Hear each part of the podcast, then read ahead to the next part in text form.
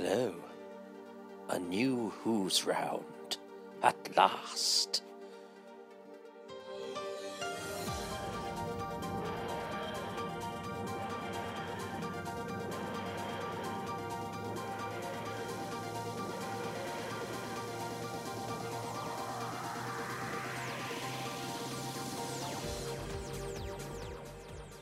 So, I suppose this is sort of series two, because uh, obviously last week was the culmination of my labours in 2013 to get a first hand anecdote from every single Doctor Who story, which I did sort of ish. So, listen up. Um, I've done loads more, uh, and I'm going to release them in any old order. Um, because that's the way I roll. This one uh, was recorded relatively recently, but it's a special one because, as you'll discover, it was at the request of the interviewee uh, that we spoke. So we're going to start talking about something very close to his heart uh, and uh, take it from there. So enjoy. It's my second interview of the day. Um, we're just around the corner from the Orange Tree Theatre in Richmond, and I have a gentleman who sort of approached me about this, so I'm going to ask him who he is, but not why I'm talking to him about Doctor Who, but why we've convened to talk around Doctor Who and other things, but principally um, something that's very close to your heart. Yes, it's because. Um, do I say who I am? Yes, do. Uh, it's because I'm Jeffrey Beevers, um, and I wanted uh, desperately to particularly uh, advertise this particular charity um, because my son, uh, Ben, my eldest son, who is now 44, um, recently had cancer, a particularly aggressive and horrible form of cancer, actually called mantle cell lymphoma, which um, is sort of incurable except by stem cell therapy. And um, he went through, over the last year, he's gone through the most awful um, uh, difficulty with um, chemotherapy and uh, everything you can do, uh, but then uh, had to face a stem cell transplant. And the thing about stem cell transplants is that um, it's much better, that there is a possibility of a complete cure if you um, um, if you can get a complete match for the stem cell transplant. So if your stem cells completely match somebody else's, then you can get a complete cure. There is another way of doing it, which is to take your own stem cells and clean, clean your blood, blood um, of, um, of all the cancer. There's a symbolic, there's a symbolic siren going on. Siren going by for an ambulance in the background. Um, uh, yes, uh, that, that, that, you can uh, clean your own blood and have your own stem cells implanted, but it's not a complete cure, and that's what he did. Um, and um, but it's not a complete cure, and at some point, this very aggressive cancer will return. Uh, and he'll be faced with the same thing all over again. It may be a year, it may be five years, but it's a sort of death sentence hanging over him, which is a horrible thing. Uh, but if you can get a complete match, um, then you can get a complete cure. So the reason why people ask, um, this is in for a charity called. I'm, I'm appealing for a charity called Anthony Dolan, Anthony Nolan, sorry, AnthonyNolan.org, which is um, a charity you can uh, donate to, or you can donate your stem. Uh, you can become a, a stem cell donor, and the wonderful thing about that is that there are stem cell donors all over the world. I think there are about 500,000 of them now. Um, who donate their stem cells or agree to donate their stem cells. And if somebody come and what you do is you, um, I think it's a very simple thing. Like you have to uh, give a, a, sample of your DNA from the inside of your mouth. So it's like a, a spit kit or something they send you. And um, that's no problem at all. And then you're on the donor list. And if you can find a, co- a complete match, then um, you donate your stem cells if you agree to do that. And um, there's not much chance of your being called to do that, but if they find a complete match, then you will donate your stem cells. And uh, that requires you going into hospital and ha- uh, no, uh, not necessarily, no, just having a couple of injections which get your the stem cells from your bone marrow into your bloodstream, and then they then take blood like a like a blood transfusion in the normal way, and um, and that will save somebody's life. So if you agree to do it, you can save somebody's life. So you're like a sleeper agent yes. waiting to be activated. Exactly. If the right that. match comes across. Exactly that. Extraordinary. And so there are half a million people now all over the world who are prepared to do that, but you have to really be prepared to do it because when it comes to it, you have to do it. Do you know what I mean? Sure. And uh, you can only donate if you're between 16 and 30 so you have to be quite young to do it. But once you're on the register, they'll keep you there till you're 60. I'm, I'm not quite sure how this works, but um, they don't seem to want um, people on the register because if they do call you in, it costs about £100, which is why they need donations as well as. Um, so they don't just need the, the, the, the, the, the DNA, they need the money They just well. need, yes. So they just need the DNA. But it's wonderful if people who are young uh, donate, you know, agree to become stem donors. Because Ben, uh, my son, had a very near match from Germany. It was the only match in 500,000. But it was very close. There were a couple of other fairly close ones. This one was very close, but they decided they couldn't use it because it wasn't quite close enough. It's quite a rare thing to find, um, especially with a rare cancer, to find uh, complete matches. So he's looking for a complete match. So I'm desperate that anybody who's between 16 and um, and 30 should donate because even if it doesn't help my son, it will help somebody else because they may get a complete match. And it doesn't necessarily mean they'll ever have to do anything, but it just might come up. And if they agree to be a donor, then they have to go ahead with it. But you can find all the information you need on anthonynolan.org on, online and it tells you everything about it. I've just given you the basics. And I'll do a reminder in my outro. I always, I always do a reminder and say where.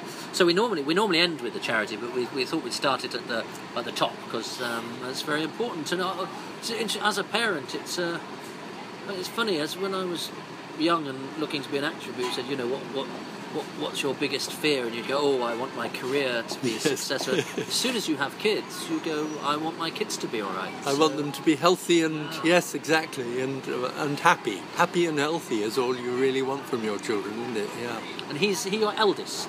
He's my eldest. He's 44, and he's uh, working in the leisure business. He works with sort of yes. So actually, to tie it, because Doctor Who fans are famous for their tunnel vision. Uh, is, he is therefore the baby that Caroline John, your wife, was pregnant with in Inferno when she left Doctor Who. Exactly so. Well, there we go. Exactly so. So she might not have looked, except I don't know, but uh, she might have been in Doctor Who longer. So don't blame don't blame my son for that. no, but in, in effect that makes him was... canon because he was he was on screen if if if hidden was, away. You're dead right. He was on screen when when she cross when she crosses that weir in what is it? Because I know she was very well in yeah. the Ambassadors of Death. She had to cross quite dangerously some weir um, with water flowing and nearly falls into the water. And she was actually pregnant with our Ben, who's now got the cancer at that time. So he is hidden on he's, screen. He's canon. You're right. He's part of Doctor he's part Who. of the Doctor Who canon now, and. Um, it was all right because I think it was Roy Scammell who's a sort of. Um, I spoke to Roy on the phone only today. Man. Oh, there you are. Yeah, oh, yeah. bless him. And he was. Roy, Roy donned the wig, that's right. and he donned the wig and pretended to fall off the weir, or try, you know, half fall off the weir for Carrie. And um, yes, Carrie was a great fan of um, of Roy Scammell because she said what a good job he did on that. Yes. Yeah, yeah. He's well, he's still going strong. Oh, that's good. Yeah. Um, so well, I mean, this is normally this podcast is about Doctor Who, but I feel I feel you're on the DVD of the Ambassadors of Death. Indeed, we did the commentary together for your. But I, I, I, suppose it's the cliched question to ask is, how did you get a part in uh, Doctor Who: The Ambassadors of Death, which starred your wife Caroline John? I mean, was that a massive coincidence? no, that that um, well, no, it wasn't really. It was in those days, I suppose, directors, you know, had a stable of. Um, of actors that they knew, this is in the 70s, who they would employ, and the fact that Carrie had a boyfriend at the time who uh, was an actor and desperate to work in television, you know, and they said, oh, well, we'll give you this little part in as a radio operator. So I was lucky in that respect. It doesn't happen like that anymore no. at all, no, no, not at all. But at the time it was nice and it gave me one of my first, I think it was my second job in television was Ambassadors of Death. So, so I wonder because we obviously, of course, we encounter, we encounter Doctor Who actors when they're talking about Doctor Who on Doctor Who DVDs or doing interviews for Big Finish. But obviously, you are a person with a life, and it, but it happens to be that you and your wife have both played quite significant parts in Doctor Who. I mean, d- when you're at home, were you sort of like, oh God, Doctor Who again, or is it something that you actually quite enjoyed having? Or are you genuinely baffled by it? I just wonder what how much of a part it plays in the real life of Caroline John and Jeffrey Beevers. That's very interesting, isn't it? I mean, uh, it, it was a very small part of our real lives at the beginning when when Ben was born. Um, it, it, was a very small part because we were thinking about starting a family and uh, there were lots and lots of. Uh, we were desperate for work and jobs, and we got jobs in, di- in lots of different areas. And Doctor Who was just one job among many others. And nobody knew, least of all Carrie and I, that Doctor Who would be so amazing. Uh, um, you know, a, a franchise sort of years and years and years later, decades later. So we just treated it as a job like any other. Uh, she was very pleased to have her first good part. She'd been at the National Theatre. She was ever so thrilled to get her first part in a television series, and she always um, really um, was happy about it for uh, giving her the chance to learn television because she didn't hadn't done much television before, like me, and uh, but for her it was a huge learning experience doing doing the part. So she was learning all the time about television, which stood her in very good stead. But we were also thinking about, certainly as soon as she left it, we were thinking about our family. And I was thinking, because she was absorbed with the baby, I was thinking more about. Um, um, I was thinking more about f- having to find work myself yes. to kind of keep the family alive.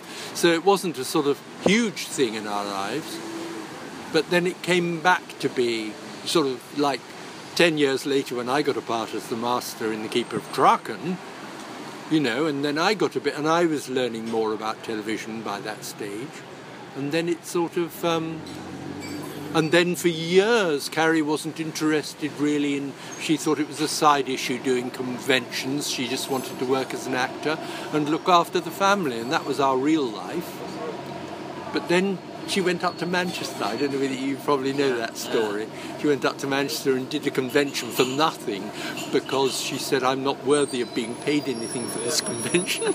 I just, I just, um, I'm terrified. And and then somewhere between waiting backstage and arriving on the podium, the fans were so thrilled that she'd finally appeared after years of not doing conventions that um, and gave her such a reception that by the time she arrived on the podium, she was sort of waving to the fans and, and, and thoroughly a part of it from the very beginning, and uh, and loved the fans and was very appreciative of them ever ever after that, really. And then it became a part of both our lives, as during the 90s and as time went on, and we went to very lots of conventions and things and and thoroughly enjoyed them. and then of course I got all these spin-offs with the master in Yes, but having been a sort of placeholder master to hand over to Anthony Ainley, Yeah. who's going to do it regularly, you are, you know, you you, you, you are now the, the standard bearer of, with Big Finish. You know that your master has had his whole lease of life on audio. Yes, which I absolutely love doing. I've got another one to do um, in a week or two um, for uh, for an audio, um, and I love doing them. And I just so enjoy being the master and being able to play evil parts because I don't get them very often in um, in television. I tend to get the nice the nice parts, the vicars and the doctors, and, and uh, it's it's lovely to play the evil parts from time to time and it has it's given a whole master a whole lease of life for me which i've really loved So tell me about you, Jeffrey. What was it that? Um, what was your background, and what what got you? Um, what it? What made you want to be an actor, and how did you go about it? gosh being an actor originally i suppose like most actors i started by by uh, loving by showing off really when you're a child and people appreciating it and then uh, doing school plays and enjoying that and then i went to university and um, studied history and i liked that but I, I had a funny choice at the end of university where I had to decide. I remember thinking quite consciously I must do something that helps other people, or I must do something that I really, really enjoy. Because we had the luxury in the 1960s of, of being able to think like that. I, I think it's so much harder since then because most of us just have to think, what can I do to earn a living?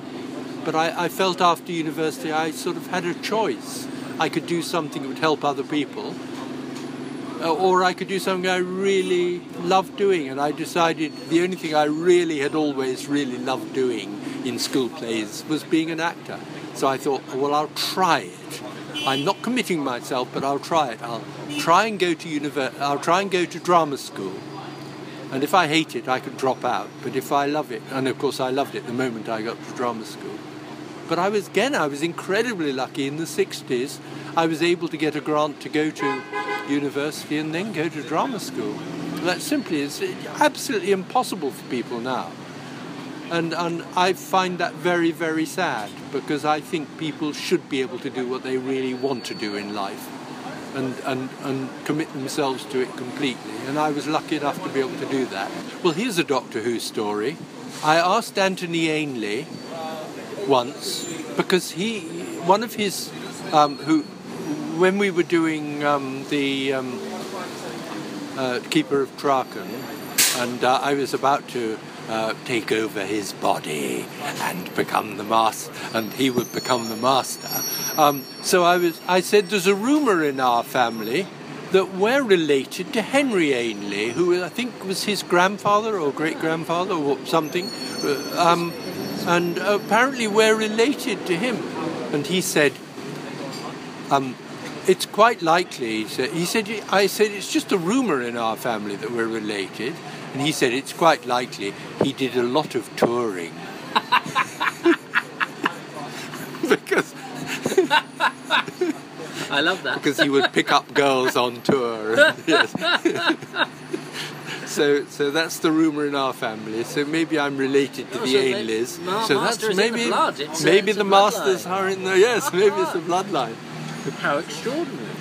Um, so, um, I mean, you, you, we, it's interesting because a lot of the actors that I've talked to about this, you know, are actors that, that had big, big heydays, and, and, and they agreed to talk to me about Doctor Who, and, and the acting profession is one that largely doesn't end happily for a lot of people because wherever it is you peak, you peak.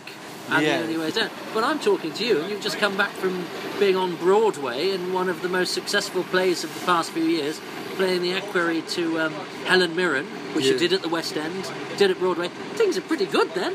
Yes. No, I've had a I've had a charmed career in in in many ways. In that it was very slow to get going. They were very worrying years, the early years with Carrie, um, and Ben, of course. And then our two other children, Tom and Daisy, who were born uh, about five years later, five, seven years later.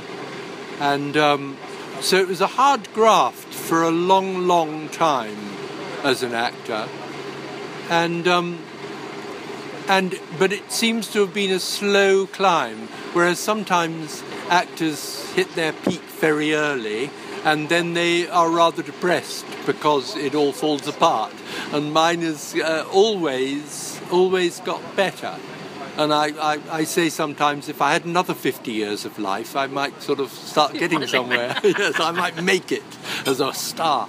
Yes, no, it's, um, and, but it's been wonderful. Um, the sad thing is that Carrie um, died before, um, before some of the more lovely things that have happened to me. Like I've written some books, um, The Progress Road and The Forgotten Fields, which I wrote years ago and put on shelves because I never dared um, uh, put them to publishers because I was um, too fright, too scared of rejection because you get a lot of rejection as an actor, and I didn't want to expose myself. And suddenly my books are published. Suddenly I'm getting jobs on. You know, I got a really good part at the RSC um, a couple of since Carrie. Um, you know, about the time that she was dying, and um, and a wonderful part in the West End and on Broadway, and and lots of wonderful professional things have happened to me just at the time when it's most um, most tragic, sort of personally, when Carrie died and and, and and Ben got this cancer. Yeah, so it's it's very strange combination. Uh, facing professional success at the same time as um, personal tragedy. Yeah. And how, how do you make sense of it? Is the sense of it, or is that just life's chaotic nature? I think it's life's chaotic nature. I, I, I personally can't make sense of it. I think an awful lot of life is just pure chance. But professionally, I have been very lucky that um, that my career has. So I haven't had to face that disappointment of people's career that people feel when their careers go downhill. Because well, because I was looking at your, your stuff and going, I, I was waiting for a big because I remember seeing a very British coup, and I think your name's yeah. in the opening titles. So you know, right. you got the no, I had a wonderful part in it. It's a, it's a lovely part. But so I was, I was going. Well, I wonder what it was he did before that, and it's all guest parts here. And I'm waiting for the big thing yeah. to come, and it doesn't for ages. And no. you're sort of doing one thing here and one thing there. So was it no. just attritional then? I it's guess? attritional, I think. Yes, attritional is a good word. It's like you just keep battering away at the doors of the profession and things open, but not. I've never had a big break. I've just slowly built up a career. And my most successful time, I suppose, as a um, uh, in television was probably when I did a, a very British coup and um, and passage uh, no passage? Yeah, Jewel, in uh, Jewel in the Crown and things like that in the 80s and 90s and I was in series in the 90s and things.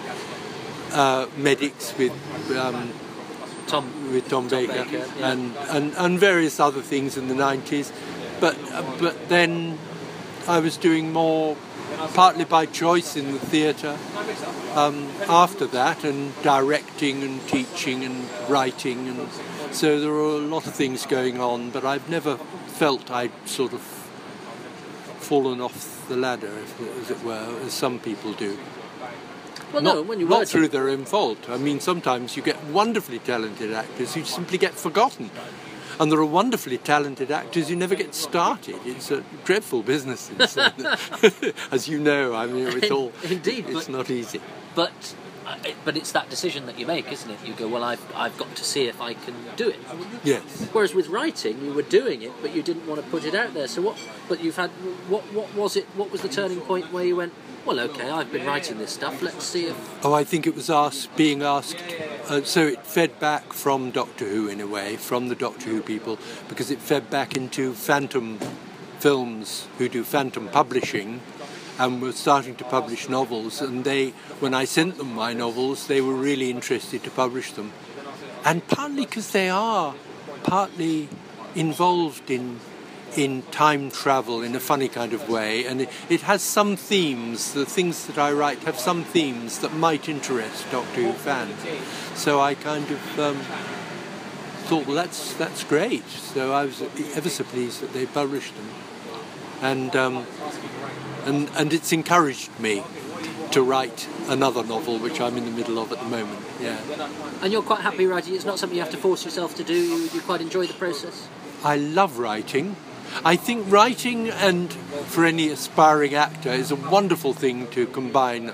Well, you're a writer and an actor too, Toby. So, so you, you probably know this. I mean, I think there's a wonderful combination of writing and acting because um, act. Uh, uh, acting is something that is very social. You meet lots of other people, and it's lovely. Uh, the company feeling and all the rest of it is is wonderful, and it's. But you are at the mercy of other people employing you to get it going. Whereas writing is something you can do entirely on your own, and you as an actor, you have very little control. As a writer, you have control over all the parts, all the characters, what what happens, everything that's happening, and so you're the sort of um, well, it's like being the master. You can control it all, and that's a great thing.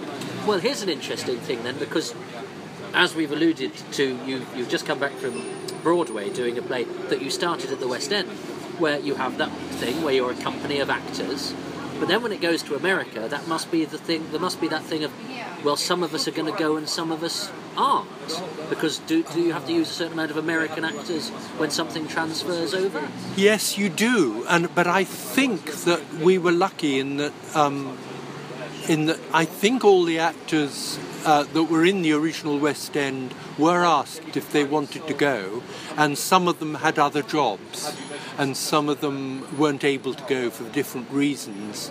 So it enabled, because I think they have a sort of quota system, don't they, where some English actors are allowed to go and some um, American actors have to fill the parts.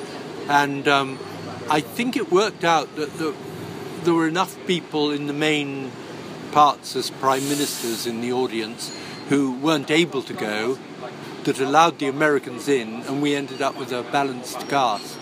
Because that's what certainly the impression I got in America. And at the end of the day, is being uh, a member of a company that's all English actors and being a member of a company that's a mixture of English actors and American actors, are actors the same wherever you are?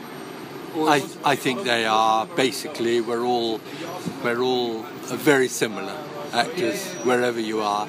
I think uh, English actors are a little, uh, certainly of my age, are a little bit more diffident about pushing themselves. American actors are a little bit um, uh, sort of stronger at putting themselves forward and saying, "I'm the greatest thing since you know sliced bread," and just employ me. Uh, we're not so good at that, but uh, yes. That's, that's the main difference I found. They're on Broadway in New York. Everybody is pushing. I, I noticed it when I was on a, um, in. Uh, I went to Los Angeles once for a job, and I noticed that every taxi driver um, is an actor who shows you his um, CV and shows you his photograph and says, "I'm a great actor, employ me." You know, even though he, you know he happens to be driving a taxi at the time but people are pushier in America. They believe in that people can get on in a way that we tend to be more diffident about. But I think it's changing even over here, isn't it? People need to be pushier to, to get anywhere, probably. Sadly. Yeah, sadly. So, well, uh, how did you come there? Because uh, I was looking at. Um, was your first stage um, it wasn't the screens with Peter Brook, was it, where you played Aram? I noticed in the cast. Oh, I say, that was my very first, job, first job. Was for Peter Brook. Yeah, that's a the good great Peter Brook. Not a bad way to start, except it was just that we were employed because we were drama students. Ah.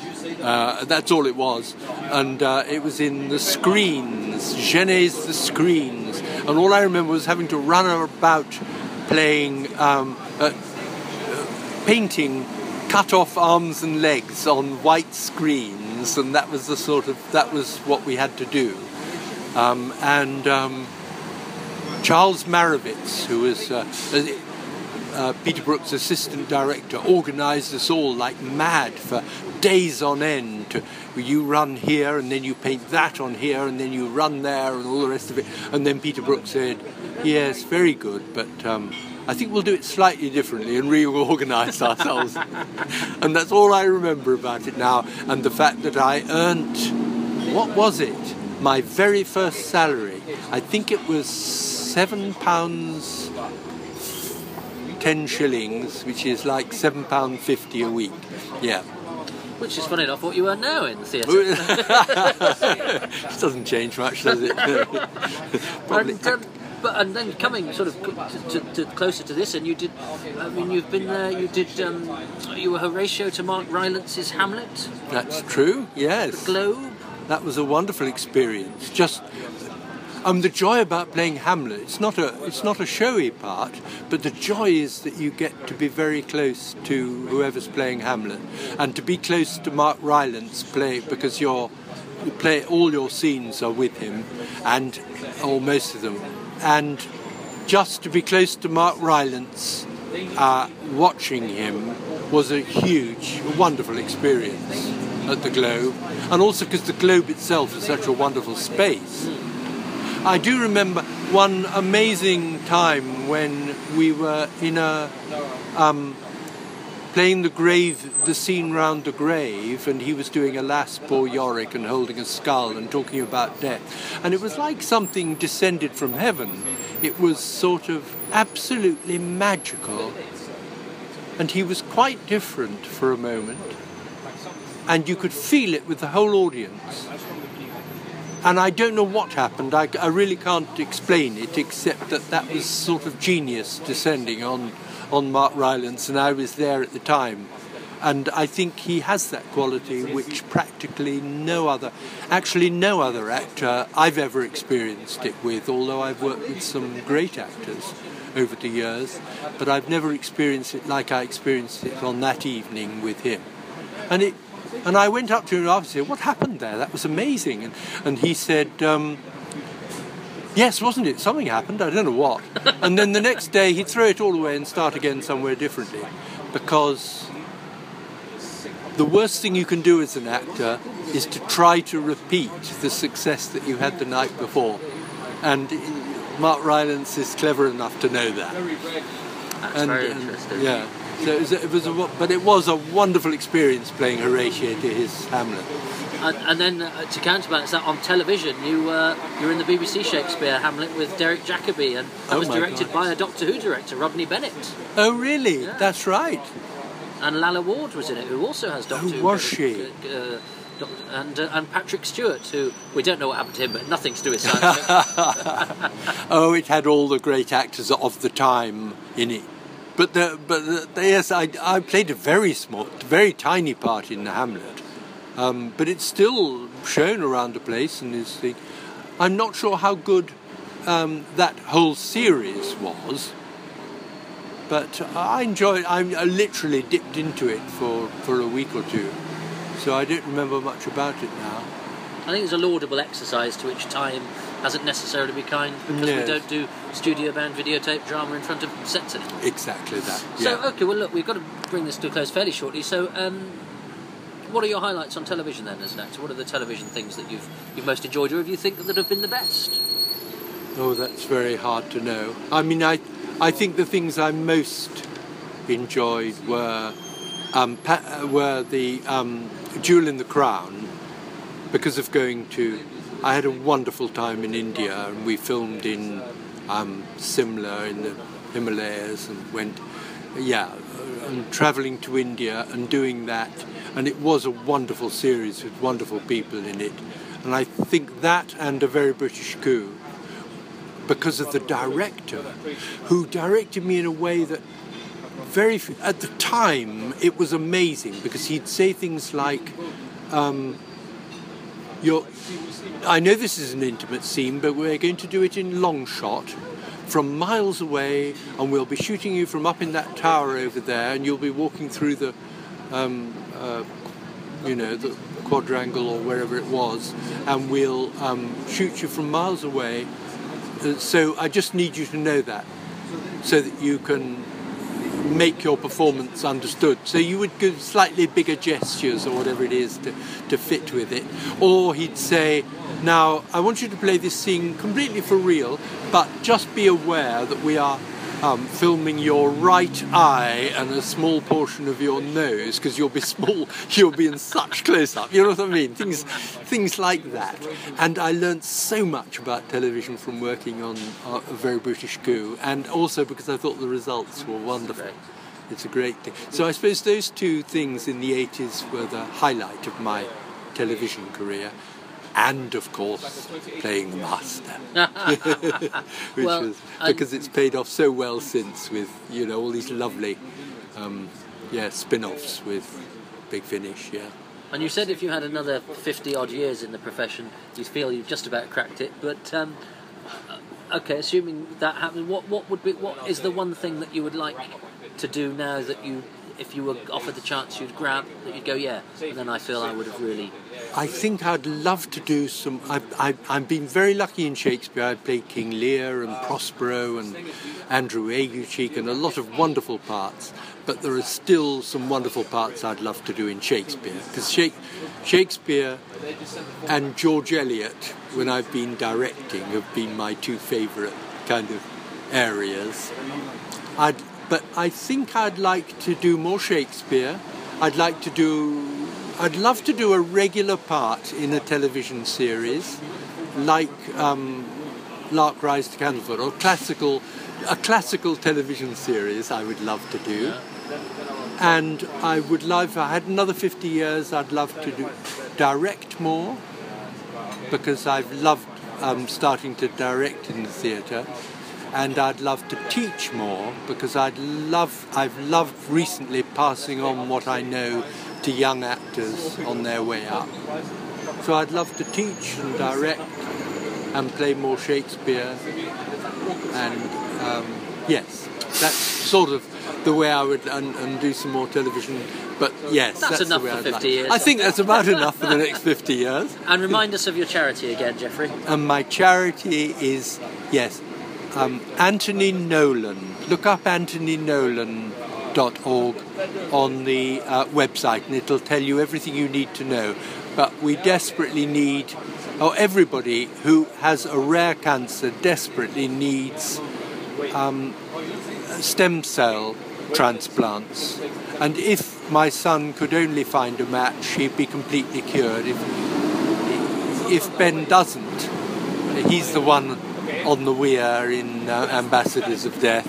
Um, if he doesn't, then um, this very aggressive cancer will return, and he doesn't hold much chance. So, um, if there's, and if it doesn't help him, it will help other people anywhere, all over the world, who suffer from rare cancers.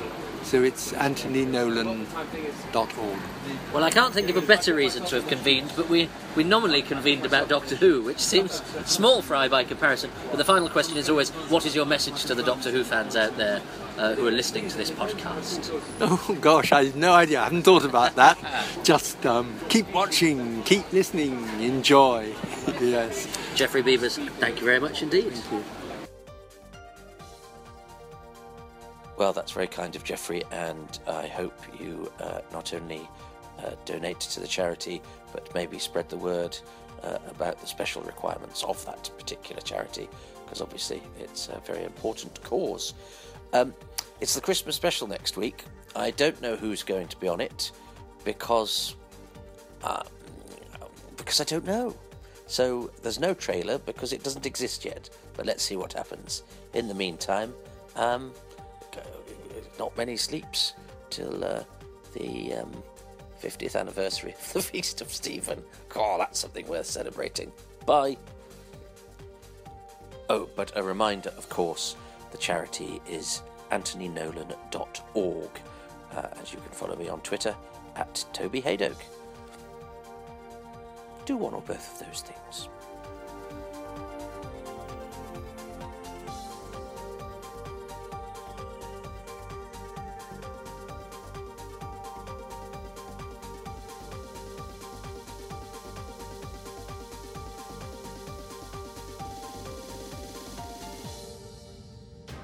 Coming soon from Big Finish Productions.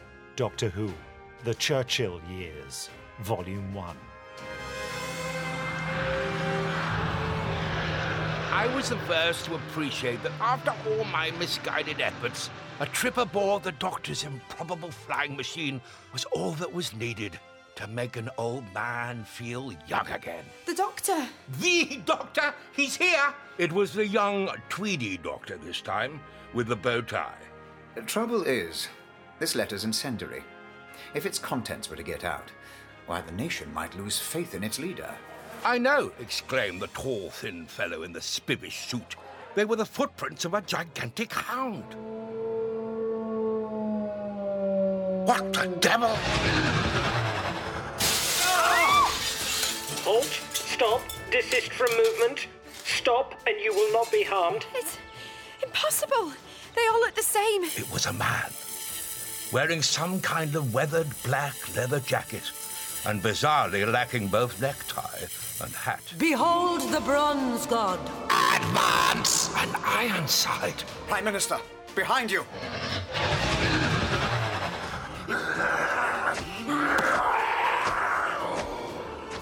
The creature flew at the doctor at great speed. Julius Caesar invading ancient Britain. it sounds ideal to me, Doctor. We are about to engage the enemy.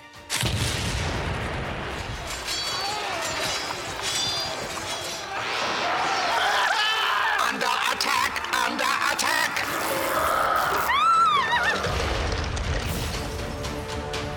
Big Finish. We love stories.